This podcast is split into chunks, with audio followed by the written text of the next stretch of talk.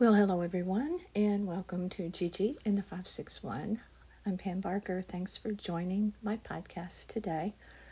I appreciate you for listening in while I chat. It's a little bit heavy. It's a little bit light today, so stay with me. Don't go anywhere. Okay, last night I watched the opening, the official opening of the Queen's Platinum Jubilee. 70 years. Queen Elizabeth II has been on the throne, and they opened it with, it was a live stream on BritBox, a streaming service from Great Britain that we subscribe to, and she was there, and even though she missed opening Parliament and let Charles do it, she was there, and she walked to her seat and everything. She, she has a cane, and she looked really good. She had her hair all done, she had her lipstick on, and she was laughing throughout. So, here's hoping the best at 96 years of age. This celebration will go on for a few more weeks, into June, actually. At the same time, over the weekend, at some point, William attended a soccer match, and it's kind of an intramural there in the UK soccer match. He was booed, so all sorts of things happening with the royal family. But one thing that's happening that has nothing to do with the royal family that's kind of serious. During the pandemic, this is an article by a writer named Sean Bradley, who wrote about this 15-year-old boy who during the pandemic became very interested in nihilism. And it's really very serious. Sometimes I joke about nihilism to Gary, but it isn't funny, and it is very serious when young people take it seriously. In other words, to believe in nothing, to believe that life is meaningless is, it's tragic, and it can lead to tragedy in your life. Now, many people blame or point the finger at philosophy being the cause of it, and that takes us historically all the way back to Socrates.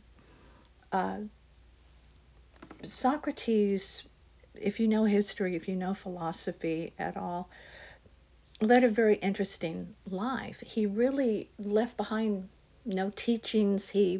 His apology at court, he was actually accused of corrupting the youth. I'll just give you a refresher of Athens. He was sentenced to death, and he drank a cup of hemlock, and that's how he died. But the apology, Socrates' apology, as it were, was actually written by Plato. Can you imagine living in this time where these great thinkers, these enlightened thinkers, were still troublemakers in their own way? Socrates is really known best, I think personally, for know thyself. So I can see how that would really cause trouble.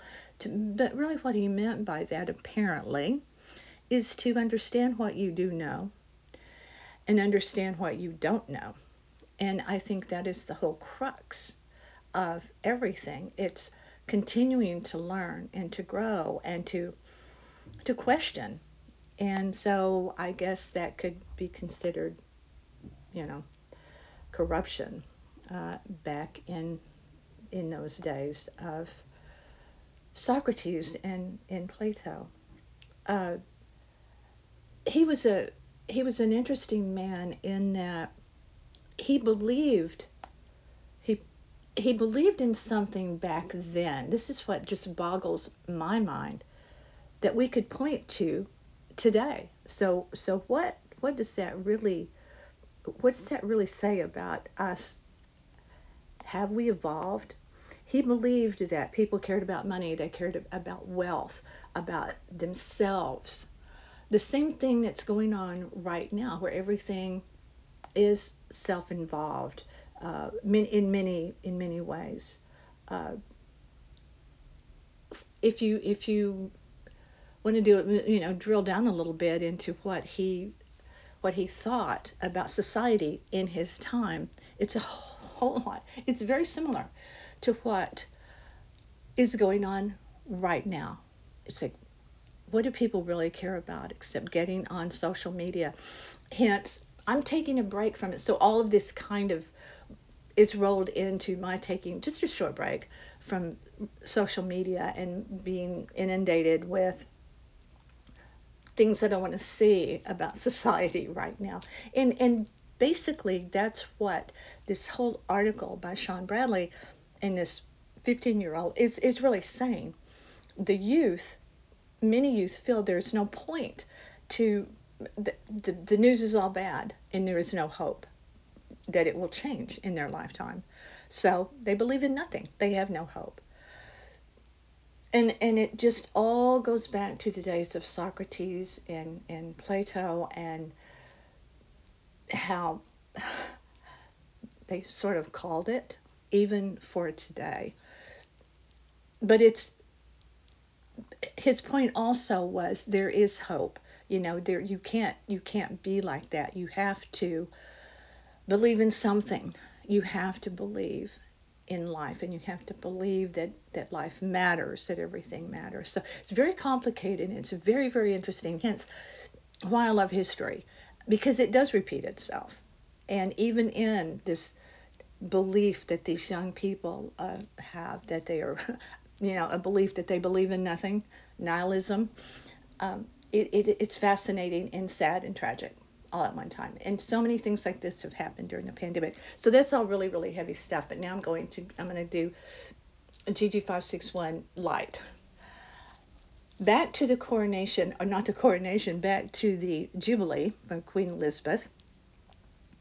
This goes along with the greed and the wealth and the thing. It all ties together back all the way back to Socrates and Plato.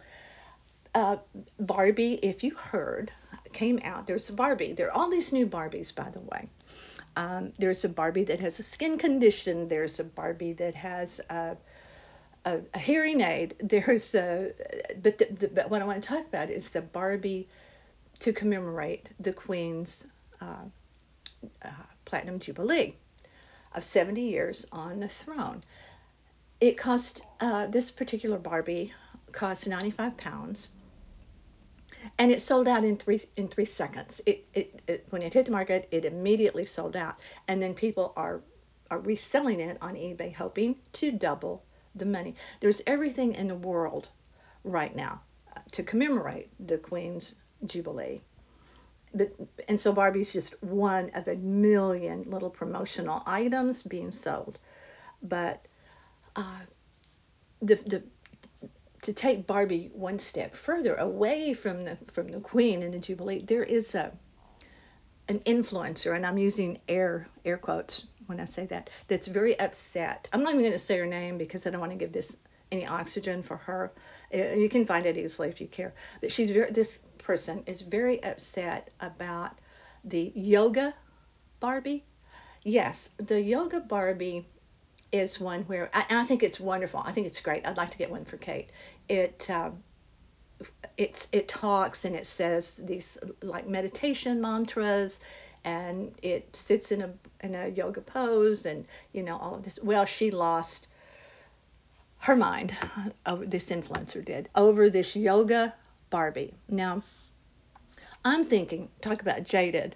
I'm thinking, what a great way to get her noticed is to blow everything up about Yoga Barbie. Her problem with that is, hold on to your seat, she thinks it's Satan on the shelf at Target is what she said when she saw it, this Yoga Barbie on the shelf.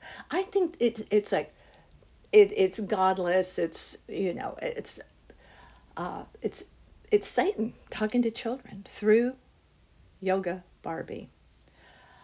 I think if the other extreme of youth not believing in anything, that life is meaningless, believing that everything is sinister through things like a Barbie, trying to lure the children to the dark side, that Satan is alive and well and on the shelf, at Target is also very sad. We need Socrates and Plato. Where are they when we really need them? You know, we can't look at anyone and can we? Help me out here. Is there someone we can point to and go, yeah, this is philosophy 2022. Where is that? Who is that? I want to find them, and I want to sit down and have a round table. I want to do a podcast about that very thing. What does it all mean? So, anyway, that is that's the light side of Gigi in the 561 today. It's all over the map, but do try to catch some of the Queen's Jubilee celebrations, because 70 years on a throne, you really have to tip your hat to her. Tip of the hat to Queen Elizabeth II. If you missed the equestrian show, is what it was. That was the opening. It was the equestrian show, and it was very well done. It's probably, you could probably find it on YouTube. It was about 90 minutes long, and it had Tom Cruise. Weirdly, I don't understand that connection there, but Helen Mirren, of course, the brilliant Catherine Jenkins, who has a voice that won't quit. It was really amazing, and I will end it talking about her opening equestrian show for her Jubilee by saying the thing that really touched me at the very, very end. They trotted out the Queen's horses in a few carriages, historically significant carriages. And the very last horse that came out was this black horse that was moving slower than the rest of them. It was the Queen's personal. All of these ponies are hers that came out at the very end, but this was like her favorite riding horse. 26-year-old horse. Brilliant. Not only let's tip of the hat to her, but to this horse. And on a final note, if you know anything about British history, you will know what this means. They had also on parade at one point 2 Blenheim Cavalier King Charles Spaniels. If you know history, you know what that means. And it touched us so much because they looked exactly like our beloved Reggie that we lost in 2018. And it made us very happy that they were represented as they should be historically. So thanks for being here. Please visit our website, NorthPalmBeachLife.com, our YouTube channel by the same name. Don't forget my books are on Amazon, Pamela Barker. If you can't find them, you know I'll help you find them. Gary can be found at All Things Cruise for his travel writing. We appreciate you being here. These podcasts are always available on North Palm Beach Life, but also on iTunes, Spotify, Amazon, and many other platforms. Thank you again for being with me through this heavy and light podcast today. Stay with me.